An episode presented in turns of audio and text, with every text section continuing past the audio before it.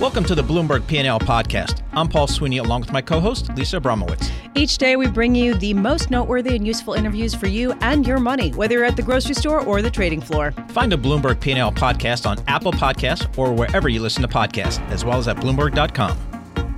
Today is Fed Day. Two o'clock, we'll get those statement from the Fed, and two thirty, a press conference with Chairman Jay Powell. So we are very fortunate right now to have our next guest uh, to help us preview what we might hear. Danielle DiMartino Booth. She's the CEO and director of intelligence at Quill Intelligence, former advisor at the Dallas Federal Reserve, and a Bloomberg opinion columnist. Danielle, thanks so much for joining us here in our Bloomberg Interactive Broker studio. So Fed Day today, and as Lisa was suggesting, how do you think the Fed chairman will address maybe one of the newer uncertainties in, in the marketplace, which is the coronavirus. How do you think uh, Mr. Powell will react to that? Well, he probably won't be upfront and say that the insurance premium has gone up on global risks. Okay. Um, but he might toe the same type of line and say that in order to maintain the economic expansion, the Fed is going to do whatever it needs to do, including any kind of global economic disruptions that are brought on. Kind of the same line that he was using with reference to the trade war. He's just going to pick it up and assign it to the coronavirus. All right, so let's take it out of Jay Powell's uh, mouth and let's talk about what the potential economic uh, impact is on the United States. We're seeing, for example, Starbucks can, uh, closing down more than 2,000 stores in China mm-hmm. in response to this. Apple said that they could take a material hit. They're looking at ways to divert their supply chain away from the right. Wuhan area area. Do you think that markets are underpricing the potential impact on the U.S. economy from the coronavirus spread, in particular with how much it's affecting the China economy? Yeah, and I think that you actually hit on the critical element here, right? Because Chinese, the Chinese economy has quadrupled in size in terms of its global footprint. It's now 16% of global GDP compared to 4% back when SARS broke. And now it is not a link, it is the link in the global supply chain. We've learned this the hard way throughout the trade war years. And uh, I, I, speak with Leland Miller. He's a friend of the show's China yep. Beige Book. You know, he points out that the virus is in every single province. So this is not isolate it to one province that is the seventh largest um, because Bloomberg actually ranks all of the, the supply chains, and over the weekend they had a great story out. Bloomberg had a great story out that said the Wuhan is is, is number seven in the country, but right now you've got a lot more than that being affected in the Chinese economy, and it will have blowback effects first in Germany, and then back here in the United States. I mean, given what we learned, I'm not sure. You know, the the analogy for SARS. I'm not sure how strong it is or tenuous it is. Is there a sense of a lag time when we start may seeing some of the Chinese issues bleeding out into some of the economic data across the globe? What are you looking for? So it's really difficult to say because, I mean, obviously markets are completely disregarding this. Yeah. But I am no scientist, and I cannot tell you how bad this is going to get um, because you're starting to have cases crop up in countries where the, the person has not visited China. So for me, it's a gigantic unknown. I saw a few charts out of the sell side today, and it, it shows kind of a huge V V shaped recovery that retail sales in China are going to take this big hit and come roaring right back. I'm not. I'm I'm just not buying it because like Broughton Capital, for example, they feed Cass, the, the freight index that's followed yep. so closely now. They came out with fresh data this morning that showed that their leading indicator of leading indicators, which is Shanghai air freight, air freight, contracted year over year again prior to this virus outbreak. So it's it's still less is less is less bad is good but you're kicking the global reflation trade before it quite reflated. Well, okay, this is the key question here. How much are people using the coronavirus as an excuse? To sell at a time when they're a little bit wary of whether this reflation trade is actually taking off. And I wonder if there is sort of a uh, a different story being told by bonds than stocks, given the rally that we're seeing in treasuries. Do you think that that sort of foretells a weaker economy that's being priced in the equities? Oh, look, absolutely. It's in, in a matter of three trading days, we've gone from being inverted on the three month, five year Two days later, three months, seven year. Today, three month, 10 years, five basis points away. I mean, Jay Powell just spent over $400 billion to uninvert the yield curve, and the bond market is telling him, and pending home sales are telling him both, and the auto sector in the United States, and really messy earnings out of Detroit And by the way, we're all ignoring Boeing because they did they had kitchen sink earnings. Right. The industrial recession in the United States is not over period end. And the yield curve is telling Jay Powell that not only do they want him to move out to coupon purchases and away from treasury bills, which is Lael Brainard's, that's her that's her blueprint, that's the framework, go out to 12 months first, out to 24 months later, and then put the cap on. But it's also telling Jay Powell that it wants a rate cut. And that's where he does not want to go. And just to sort of uh, put the bow on Boeing, they did put the kitchen sink out there. They were they're doing well in uh, in trading, at least when you look at their stock price. And meanwhile, they're borrowing tons of money with the lender demand uh, for that Boeing loan that we've been reporting on uh, for the past few weeks, growing to 14 billion dollars. People eager to lend to this company. Just calling Molly Smith, where are you? I mean, it's just amazing. well, and we can get into the duopoly and the sort of question of whether the governance was less strict uh, as a result of their market position, but that will unfortunately have to be another uh, conversation. Danielle DiMartino Booth, always too short. Chief Executive Officer and Chief Strategist for Quill Intelligence, former advisor to the Dallas Federal Reserve, and a Bloomberg opinion columnist.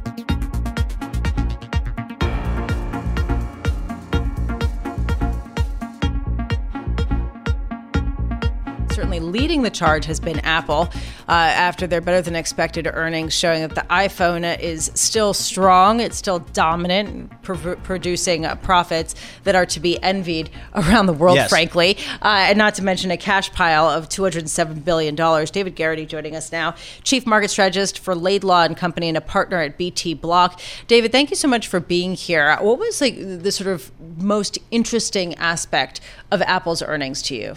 In terms of the guidance for the March quarter, which was showing the, the revenue range of 63 to 67 billion dollars, indicating their own uncertainty with respect to the impact in China of essentially the quarantine, which certainly is immobilizing the population there, and, and certainly keeping people away from Apple stores, where they've cut back a number of ships of shifts and actually um, closed a number of locations.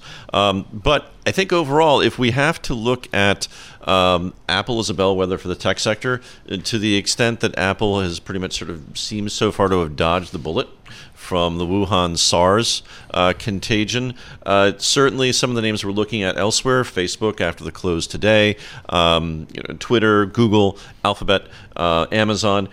We, we think that uh, you know the pall from China uh, isn't necessarily going to cast itself so wide. We look as if we've had fairly decent results in the U.S. Certainly, with respect to going back to Apple, their iPhone 11, uh, a strong introduction, uh, returning to growth in that category. Uh, we have seen global smartphone shipments decline in 2019, down I think about three percent. That was a first for that market, but.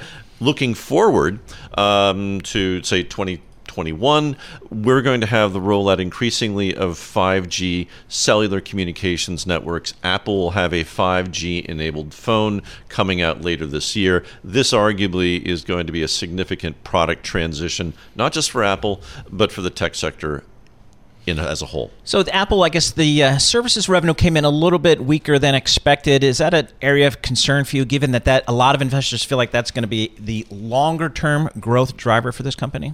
Certainly, you know, looking at, at Apple's success in growing the subscriber base for the Apple um, services operations, they ended the year at uh, what 480 million subscribers, up a third from 360 million a year ago, and their target is 600 million uh, by the end of 2020. Granted, you know, 33% growth in 2019, followed by 25% growth in 2020.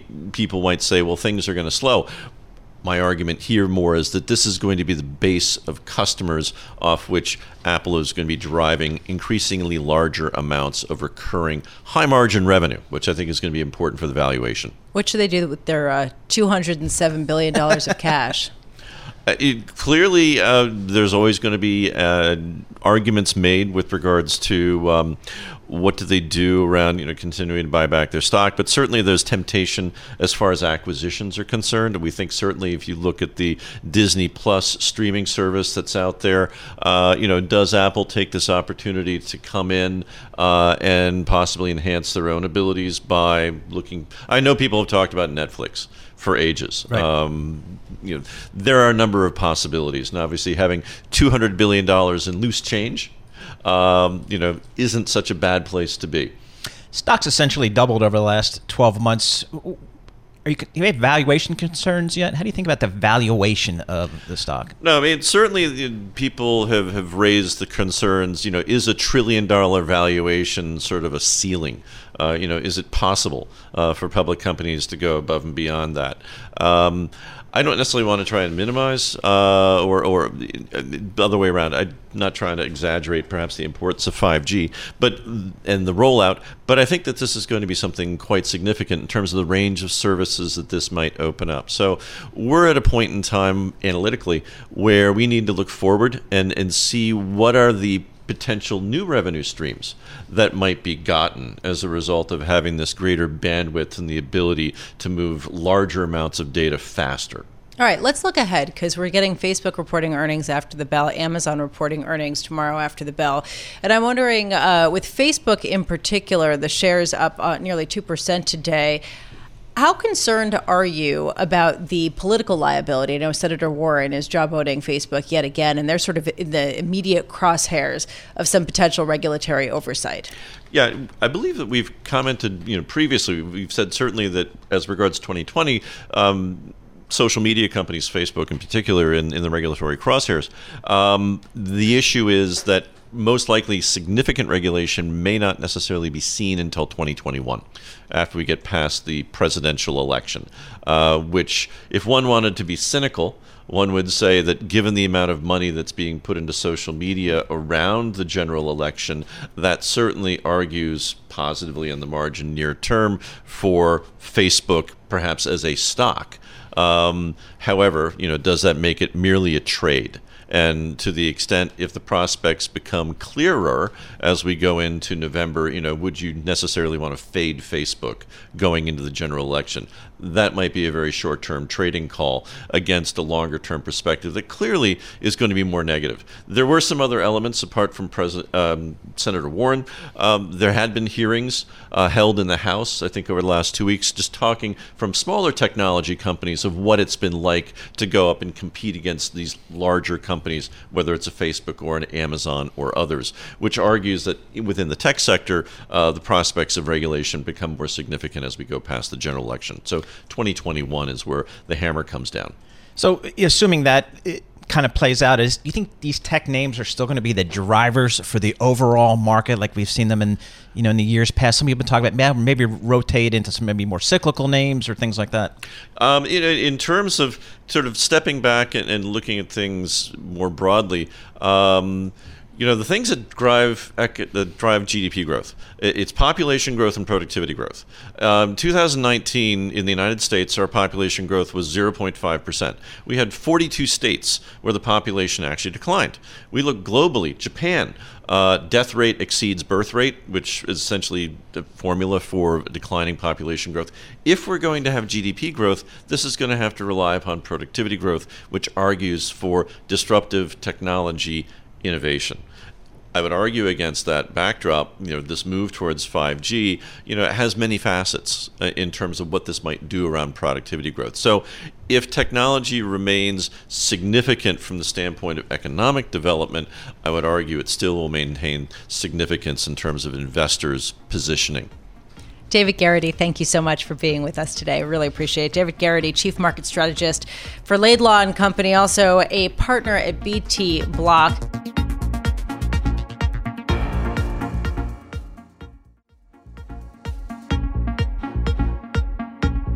consensus trade heading into 2020, among them was that the dollar would weaken and that emerging market currencies would outperform. So far, that has not panned out. Quite the opposite. In fact, you've seen dollar strength and emerging currencies are currently at the weakest versus the dollar since December 25th. This, according to the MSCI index data on the Bloomberg. And I'm wondering how long this could persist. Ed Al-Hussainy joining us here, senior interest rates and currencies analyst for Columbia Threadneedle Investments. And I, you know, this just really is uh, a conundrum with the coronavirus is the reversal in this consensus trade something that has legs for the rest of the year, or is this a buying opportunity heading into the rest of 2020?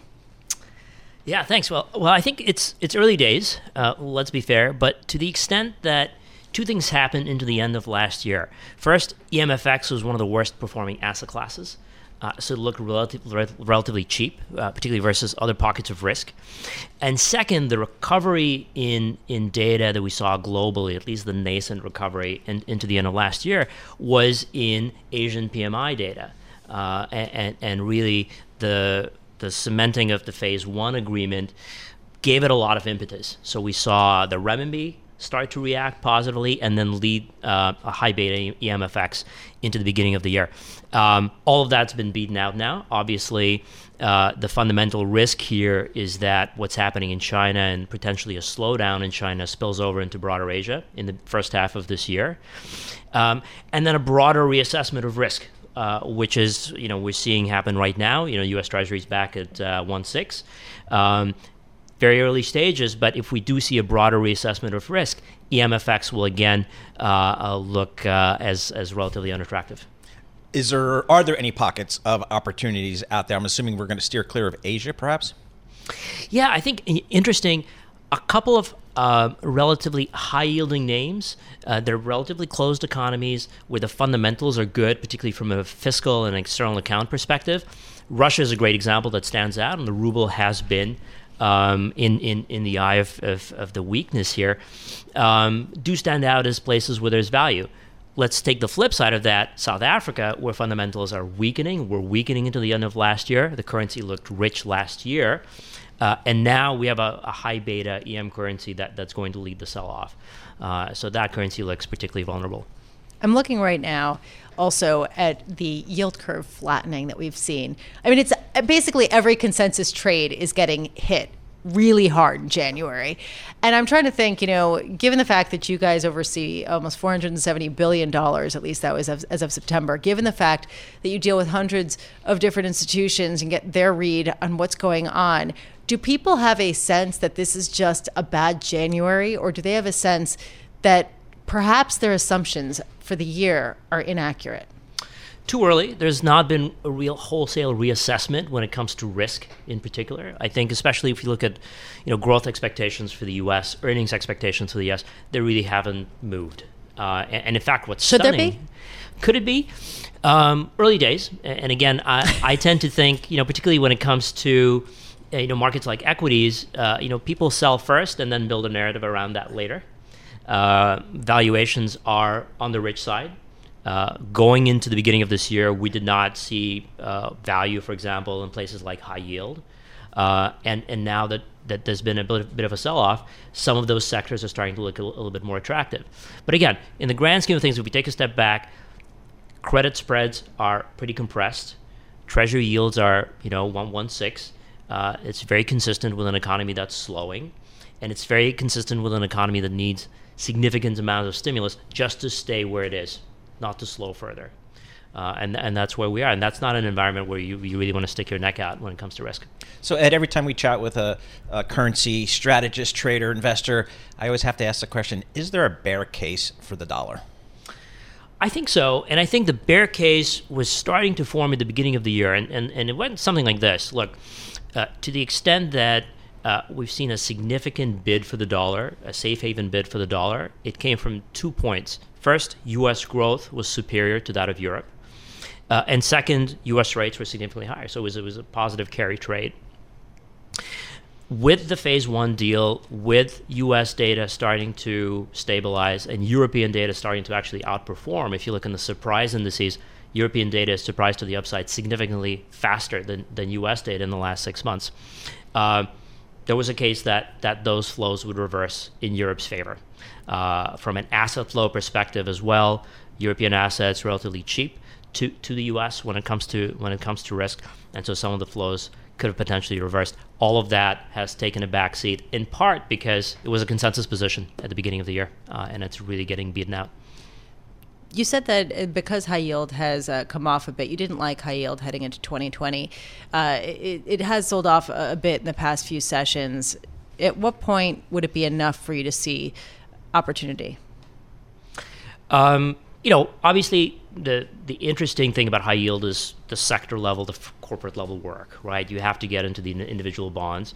Uh, at an index level, if you just look at uh, you know like high the high yield CDS index, it's it's it's very early. Uh, obviously, to the extent that we were short, we're covering some of that short as it sells off, but we're not really going going long at this stage. How about pound sterling? Brexit's, you know, we're getting to the point where it's going to, the UK is going to come out of Brexit. Then you start the long work of actually doing trade deals and things like that. What is your thoughts on sterling right here? It's around 130 right now. Pretty, pretty vulnerable, uh, you know, in, in part because we did a really good job of pricing in um, the reduction in uncertainty uh, that, that, that followed the, the election last year. We priced that in pretty aggressively last year. Um, and what we have now is, is, is, a new catalyst in the form of, of the Bank of England. Uh, we'll find out tomorrow, but, but clearly there's been a shift. Uh, the, the threshold in terms of the accumulation of data, weak data in the course of last year, has now reached the threshold where a, a cut or a potential shallow easing cycle is on the table for them. Uh, they're behind the curve relative to the ECB and and and the Fed, uh, and that could really damage uh, damage sterling's prospects. One thing that you said earlier that this market uh, needs a substantial amount of central bank stimulus to keep it going.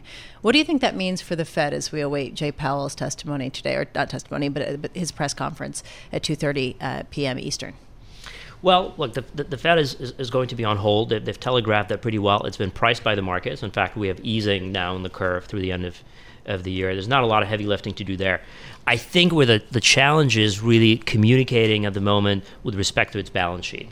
Um, one of the narratives in the market is because the Fed is engaged in repo and buying T bills, the balance sheet is optically growing, and that's stimulating risk. Um, it, I, I, personally, I'm not convinced that that's the case, but a lot of market participants buy into that view. And from the Fed's perspective, it presents a challenge because these operations will presumably cease at some point this year, right. uh, and then the balance sheet will start to shrink. Uh, explaining that is, is, is, going to be challenging. Ed Al-Hussainy, thanks so much for joining us. Ed is a senior interest rate and currency analyst for Columbia Threadneedle Investments, joining us here in our Bloomberg Interactive Brokers studio.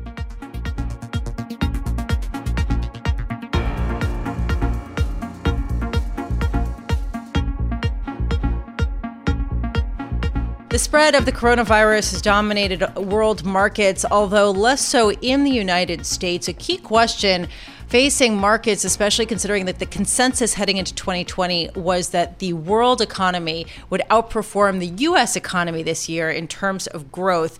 Does the spread of the coronavirus potentially threaten that and, and potentially uh, indicate that world growth is going to slow substantially while the U.S. remains more immune? Joining us now, I'm so pleased to say, Stephanie Flanders, Senior Executive Editor for Bloomberg Economics and former advisor to U.S. Treasury Secretary uh, Larry Summers.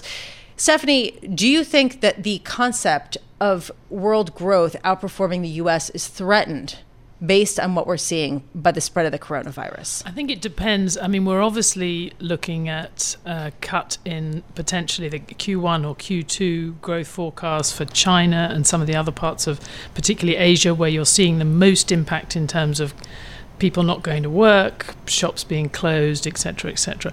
I think the basic story we had at the beginning of the year, which was around uh, the world kind of getting better a bit more than the US. The US seeing slower growth this year, and the rest of the world actually coming out a bit out of the, the, sort of slow spot it had last year.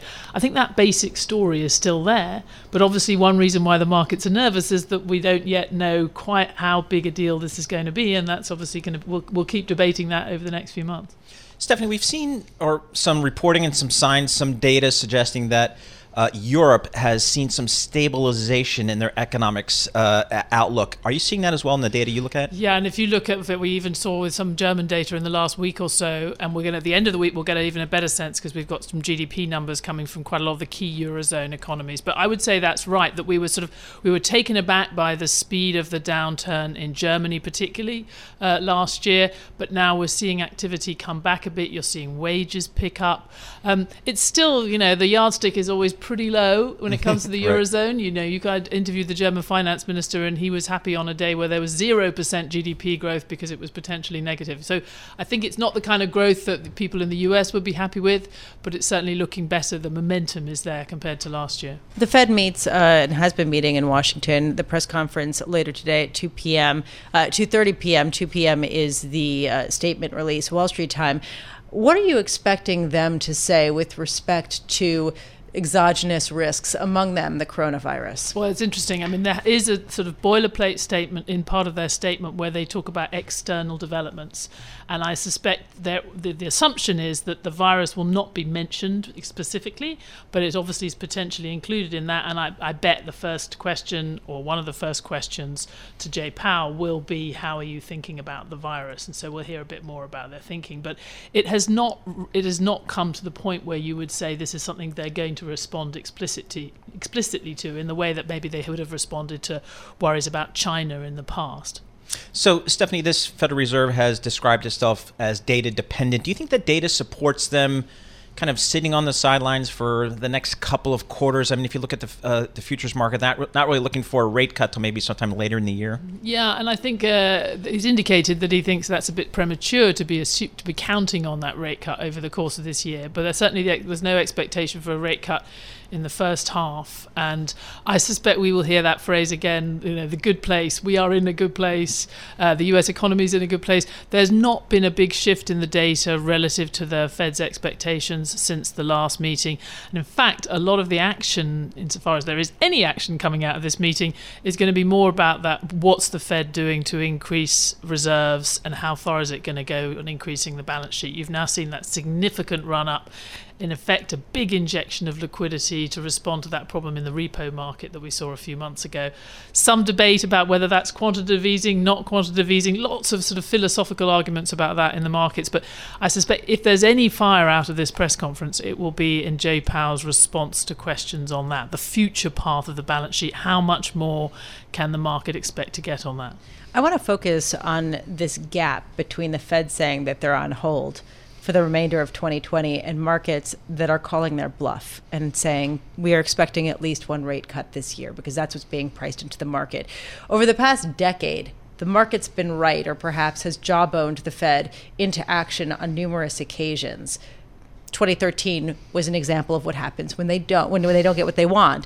Do you expect that that's that's basically what's going to happen this time? I around? think there's a number of ways you can read those the, the forward pricing because you could argue that uh, a lot of people that that, uh, sort of average expectation actually encompasses two things. It encompasses, you know, a reasonably high chance of no movement from the Fed, plus a chance that if they do move, they're going to move quite a lot. You know, they have made clear because we don't have very much ammo if we see a problem, we're going to respond might be more than we would have done in the past, maybe sooner than we would have done in the past.